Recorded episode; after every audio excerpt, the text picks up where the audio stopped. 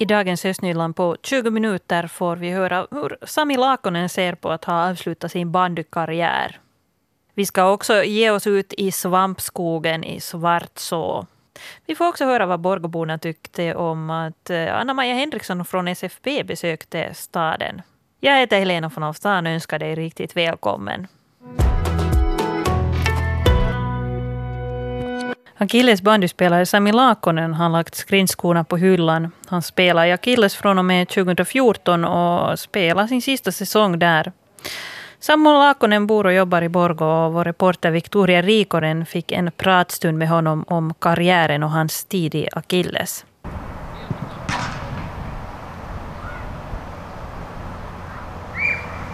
Vi sitter alltså här vid bollplanen i Borgå och nu är här ju gräs och här är barn som spelar fotboll men på vintrarna så är här ju konstis. Vad betyder den här platsen för dig?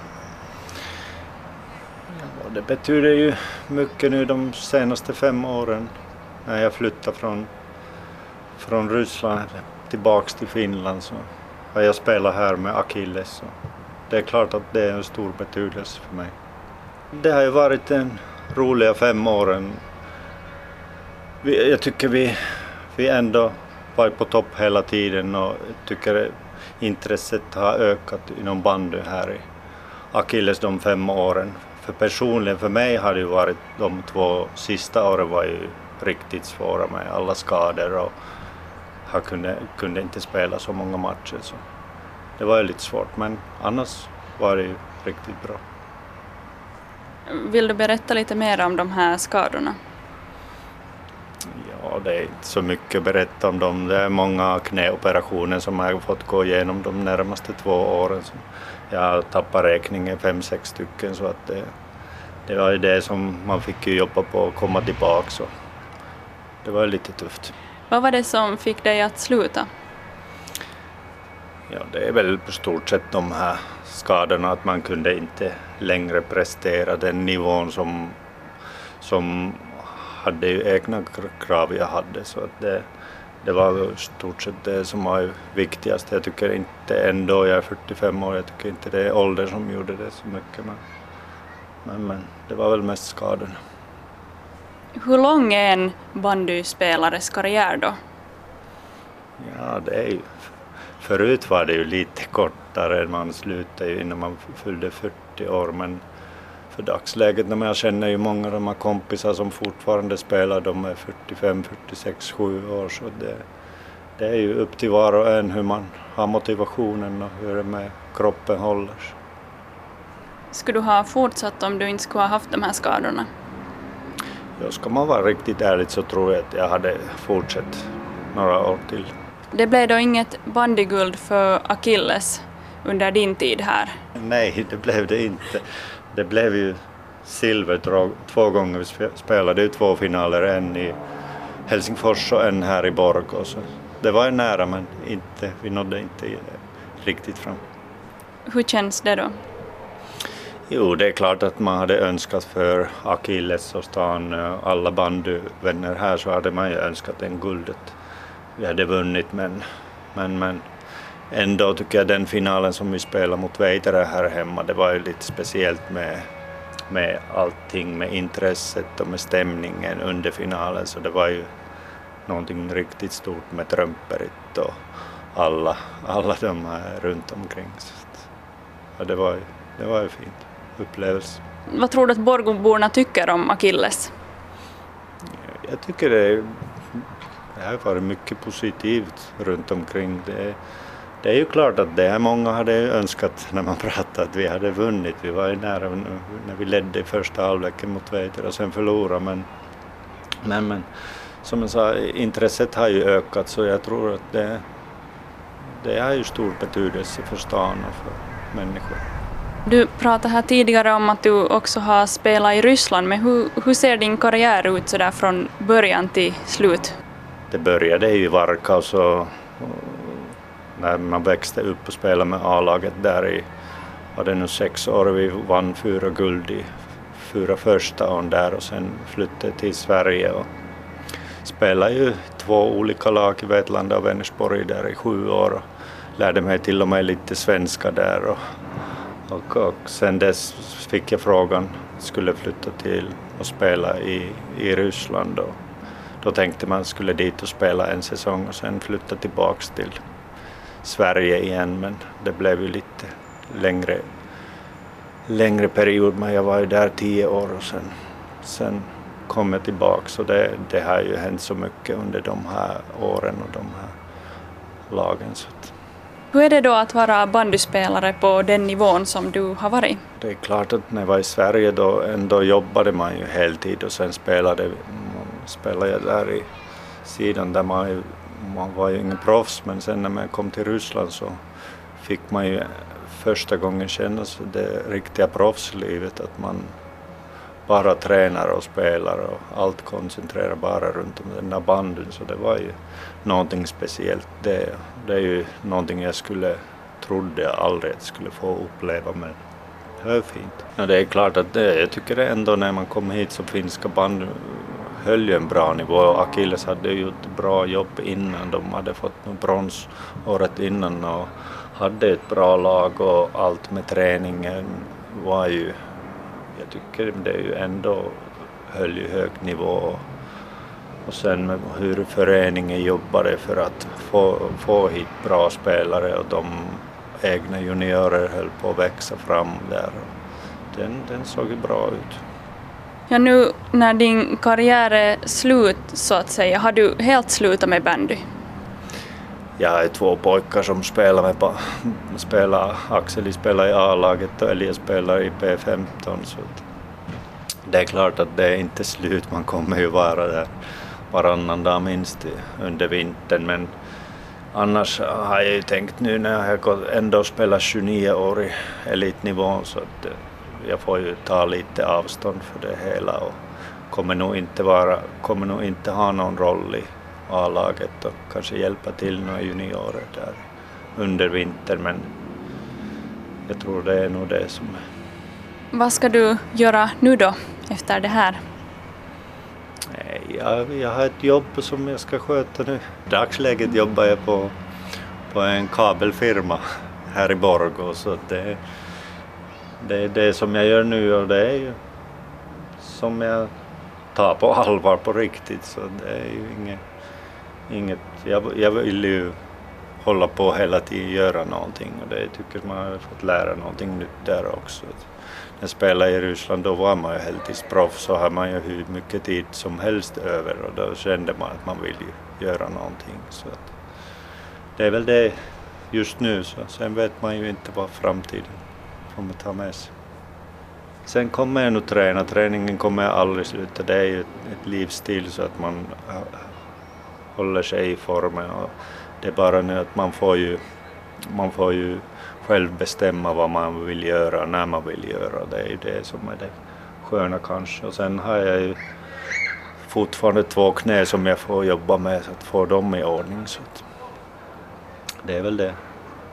Sen är det väl lätt man ska ha mer tid med familjen också nu i framtiden. Du sa att du måste jobba ännu med dina knän. Hur mycket problem eller hur mycket bestående men har du fått? Ja, det är ju sådana skador som kommer aldrig läka så att man får bara, bara hitta på vad, hur man ska klara sig och man får ju träna dem så bra form som man kan så att det, det är ju det som är, man får bara försöka. Vad kommer du att sakna mest från bandyn? Jo, det är väl det, den stämningen som är i matcherna, det är ju det. Och, och vinna, det är väl det som är största grejen, så därför att man höll på så länge så att man, man vill ju vinna. Och sen såklart alla kompisar och vänner som har fått runt om Sverige och Ryssland och här hemma i Finland. Så att det är väl det. De stora matcherna, det är ju det, det som är ju lite speciellt.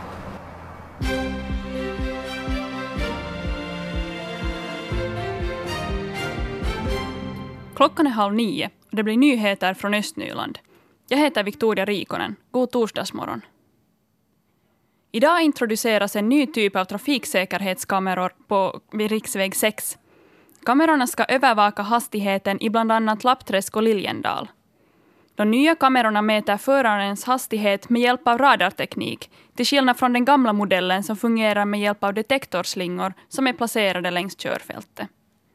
De nya kamerorna tar mer exakta bilder och kan övervaka flera körfält och fordon samtidigt. De övervakar i första hand hastigheten och att förarna följer trafikljusen. I Sibbo ska kommunen minska på användningen av växtskyddsmedlet glyfosat i parkområden. Målet är att inom några år ersätta användningen av glyfosat med naturenligare alternativ som pelargonsyra och het ånga. I situationer då man är tvungen att använda glyfosat kommer kommunen via sin webbsida informera om vilka områden som ska behandlas. Ämnet har inte använts i kommunens lekparker eller på andra välanvända områden. Experter har inte kunnat enas om eventuella hälsoriskerna med glyfosat, men ämnet är godkänt av Säkerhets och kemikalieverket. Järnböle i Borgo kommer att få gatubelysning. Just nu pågår grävarbeten i Järnböle för att installera fiberoptik. Samtidigt installeras jordkablar för el och fundament för belysningsstolpar. Gatubelysningen ska vara klar och tas i bruk i slutet av året. Arbetet görs i samarbete mellan LPO-nät och Borgo Elnät samt med entreprenörer. Från området öster om Järnbölevägen ska man fortsätta installationsarbetena mot ån och Prästbacken. Eldistributionsnätet färdigställs i oktober. Senast då beräknas också grävarbetena vara klara. Det hände två trafikolyckor i Lovisa igår kväll. Lite före klockan fem körde en motorcykel på en bil bakifrån. Olyckan hände i Forsby, i korsningen mellan Hammarforsvägen och Borgovägen. Motorcykelföraren fördes med ambulans till sjukhus för observation. Ungefär en timme senare kolliderade två bilar närmare centrum av Lovisa.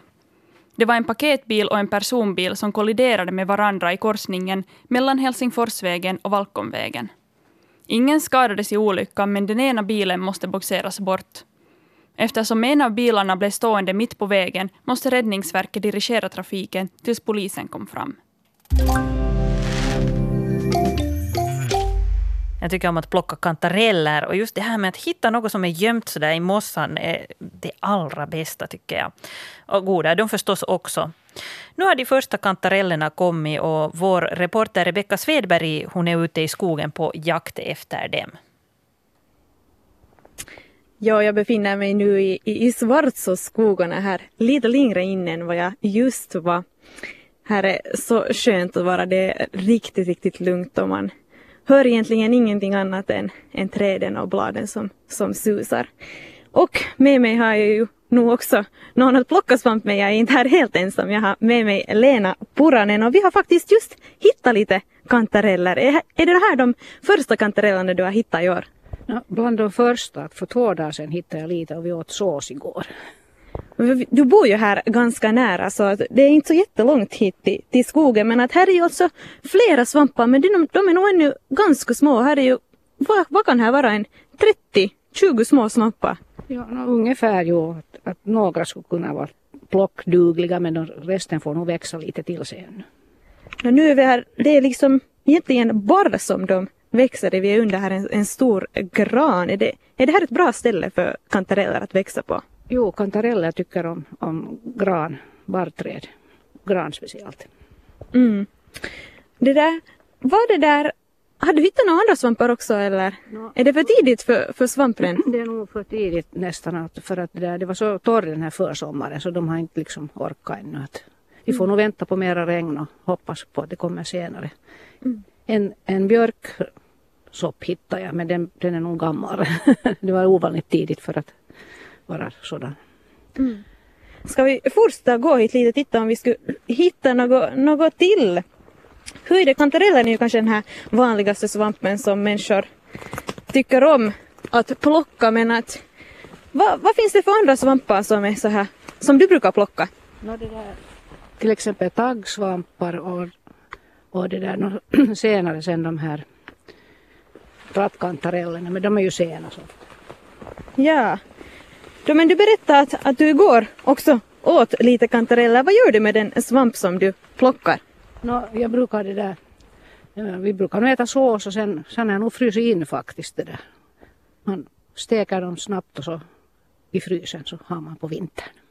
Mm, för svamp kommer det ju ganska mycket vatten. Brukar du först steka bort vattnet och sen sätta smör jo, eller? i het panna och så får det bubbla upp det här vattnet och avdunsta så sätter man när jag fryser in så sätter jag inte alls smör för att det kan bli lite sådär härsket om det står länge sedan i frysen, fast det är i frysen. Ja, nu är det ju godast att först plocka dem och sen gå sätta dem i pannan genast. Men att om man hittar mycket så det finns väl, man kan ju torka svamp också. Är det något som du håller på med? Nej, jag torkar inte alls. Det ska vara, man borde ha någon sån här svamptork men jag har inte så det. Igår fick Borgåborna en chans att ställa frågor om regeringsprogrammet när justitieminister Anna-Maja Henriksson från SFP besökte Borgå huvudbibliotek. En av dem som besökte tillfället var Borgåbon Ann-Marie Skogberg. Efter att ha jobbat i tio år på Pytti svenska skola med förskolebarn var hon speciellt intresserad av frågor som rörde svenska språket och klimatfrågor. Jag tyckte det var i sin helhet så givande timme som vi hade här. Och det, där, och det här med klimatfrågorna är också mycket viktiga som språkfrågorna. Tycker du att du, du fick svar på dina frågor som du hade? Då? Ja, jag, jag fick nog det och det var fint. Och vad var det mer specifikt som du undrar över gällande till exempel då klimatfrågan? Det är att, att eh, jag är ju själv gammal och jag tänker på mina barn och barnbarn och barnbarnsbarn. Hurdan framtid har de, de här barnen och mina barn? Och vad fick du för svar här av Anna-Maja Henriksson? Ja, jag fick ett fint svar att de, de gör ju allt eh, vad de kan och, och att det är en stor fråga för hela uh, regeringen att, att, att, att att det ska gå framåt. Att, att, vi får, att de får också en bra framtid. Det är det som jag önskar. Jo, jag heter Per Sveholm, sitter här i, i Borgå i stadsfullmäktige och stadsstyrelsen. Vad fick dig att komma hit idag? Det var nog ett allmänt intresse dels över regeringsprogrammet som helhet eh, och sen för att träffa ministern. Och du hade ju här eh, ett par frågor också under det här eh, programmet eller det här tillfället. Eh, kan du berätta lite, du vill veta om vårdreformen och om järnväg. Kan du berätta lite, vad var det som du ville ha svar på? Jo, exakt alltså beträffande vårdreformen för det första, eftersom det i regeringsprogrammet talas om en särlösning för Nyland, landskapet Nyland alltså. Det var jag intresserad av och fick ett gott och uttömmande svar. Och den andra frågan gäller järnvägsförbindelserna från Helsingfors österut och från Borgå vidare och där fick jag också ett bra och tillfredsställande svar. Vad var det som du fick för svar på den här järnvägsfrågan som du undrar över? Det var närmast det att eh, kommer också den här nya regeringen att eh, tillämpa principen om så kallade rälsbolag, alltså där kommunerna går med och, och satsar medel för, för de här järnvägarna och jag fick ett gott svar. Och vad var det här svaret? Den nya regeringen sannolikt kommer att gå in för, för samma princip. Madeleine Mikkelsson, vad tänker du om det här tillfället idag? Alltså det var jätteintressant det här och många saker som hon förklarar som har varit, som har varit på min, mina frågor. Liksom hur, hur regeringen kommer att fortsätta med allt det och ändra på saker som, som de föregående har kanske gjort lite annorlunda. Vad tänker du då på för saker? No, om barnen, åldringarna, sjukvården. Vad, vad är det liksom du tänker kring till exempel då uh, sjukvården? Att, hur skulle du vilja säga den utvecklas nu här i framtiden? No, att man har lättare att komma till läkare. Hälsocentralen fungerar inte idag och, och inte sjukhuset så bra heller. Att, att det, säkert kommer det att finnas lösningar på den saken också. Ja, Anna-Maja Henriksson pratar ju också själv lite om det här att, att vårdreformen och att just få en, en hållbar lösning för det här att människor ska kunna komma, uh, få, få, en läkartid uh, och uh, få träffa en läkare i tid. Och så här, är du nöjd med svaren du fick idag här på det här tillfället? Jo, jag tyckte att Anna-Maja förklarade saken riktigt bra. Är det något då som du känner att du inte fick svar på som du gärna skulle kanske ha fått ett förtydligande över eller någonting? Nåja, det där med e-böckerna, men det är ju inte hennes sak att förklara. Det skulle jag vilja veta mera, men kanske jag här på biblioteket får sen småningom svar på det också. Ja, det handlar väl visst om det här att det skulle komma en sån här statlig, statligt e-bibliotek och då var frågan just att hur ska man trygga det här att människor i framtiden också har tillgång till, det är ju en demokratisk sak också att ha tillgång till, till böcker och, och information och, och då var det meningen att det skulle komma nästa år en sån här tjänst som alla skulle ha tillgång till för just e-böcker, men då var också här en annan person som under det här mötet som undrar just att, att då måste man ju också se till att det faktiskt finns böcker där att använda, att läsa. Uh, vad tänker du kring det här? No, absolut, det, det finns svensk litteratur tillräckligt, för i dagens läge så finns det ganska lite svenskspråkiga som man kan eh, Alltså e-böcker. Det tänker jag att det borde satsas på att på båda språken, då finns tillräckligt. Ösnyland på 20 minuter, en svenska Yle podcast. Jag heter Helena von Aftan.